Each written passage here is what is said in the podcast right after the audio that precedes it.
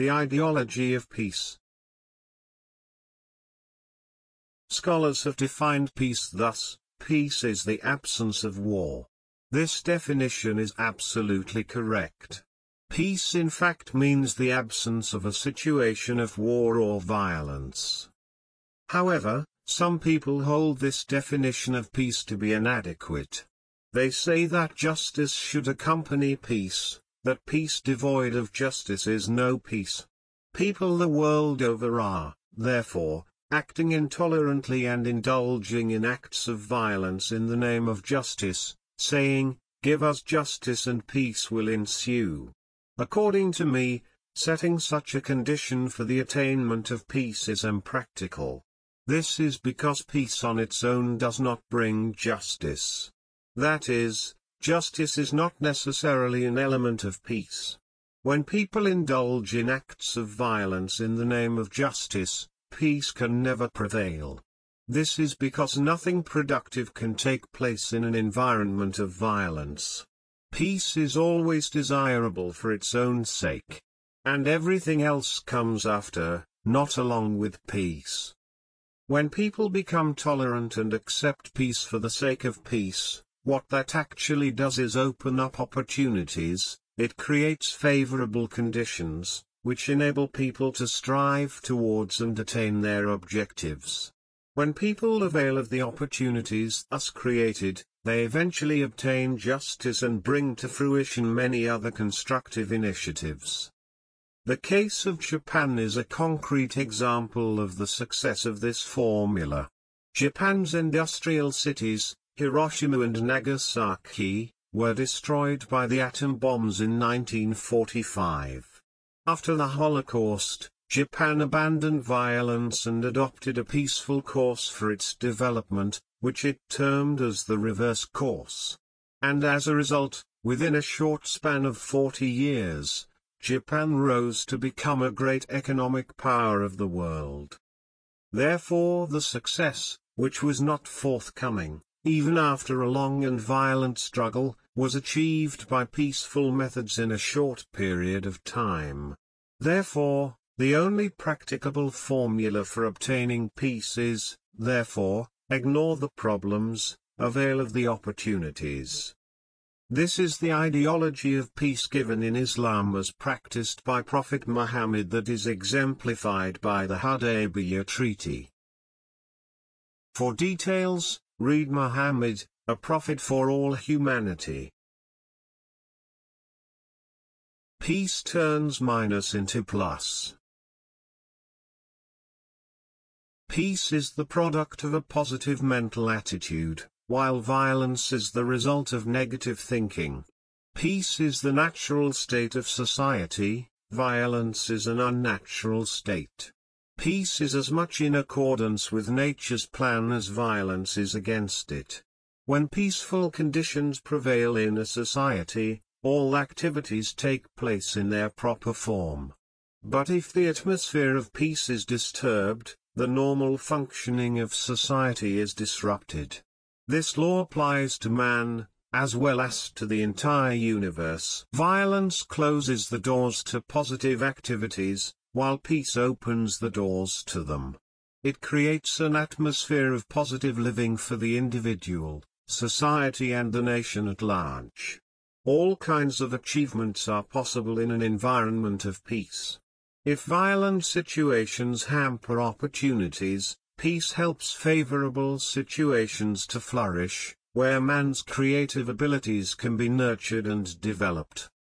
According to a German psychologist, Alfred Adler, a unique quality possessed by human beings is their power to turn a minus into a plus. What enables man to perform this extraordinary feat?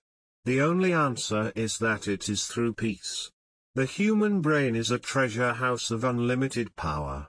If man loses his peace of mind at a time of crisis, he is not in a position to utilize his mental capacity in a positive way.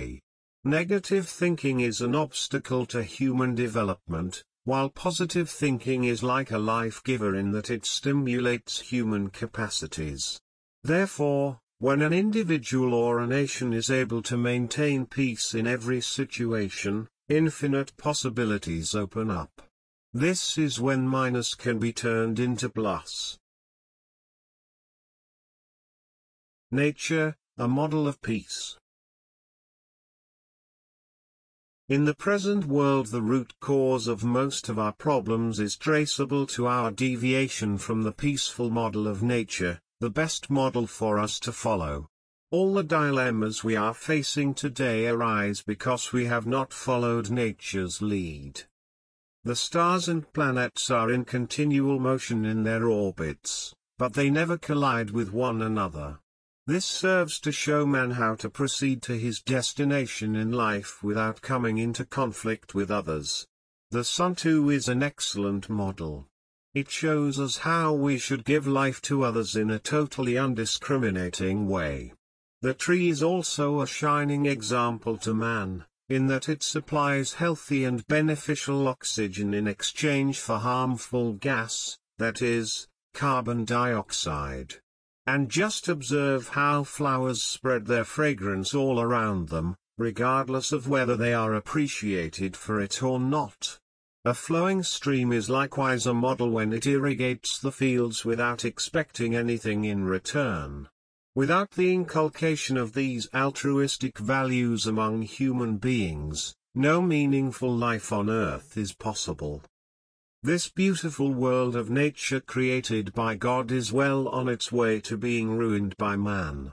Widespread violence, ecological disturbance and global warming have together become a menace greater than that of a Third World War. Indeed, it is as if a Third World War has already been thrust upon us.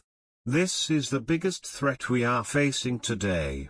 We have to work unitedly and sincerely to save nature in the interest of all of humanity.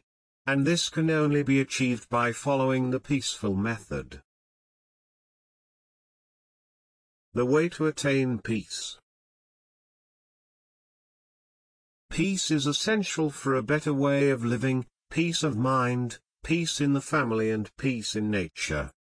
One of the stark realities of life is that divergence of views does exist between man and man, and that it impinges at all levels. Some people hold that the removal of all differences is the sine qua non for bringing about unity. But this view is untenable, as it is not practicable. You may not like the thorns that essentially accompany roses. But it is not possible for you to pluck out all the thorns and destroy them completely. For, if you pluck out one, another will grow in its place. Even if you run a bulldozer over all rose bushes, new plants will grow in their place that will bear roses ineluctably accompanied by thorns. In the present scheme of things, roses can be had only by tolerating the existence of thorns. Similarly, a peaceful society can be created only by creating and fostering the spirit of tolerance towards diversities.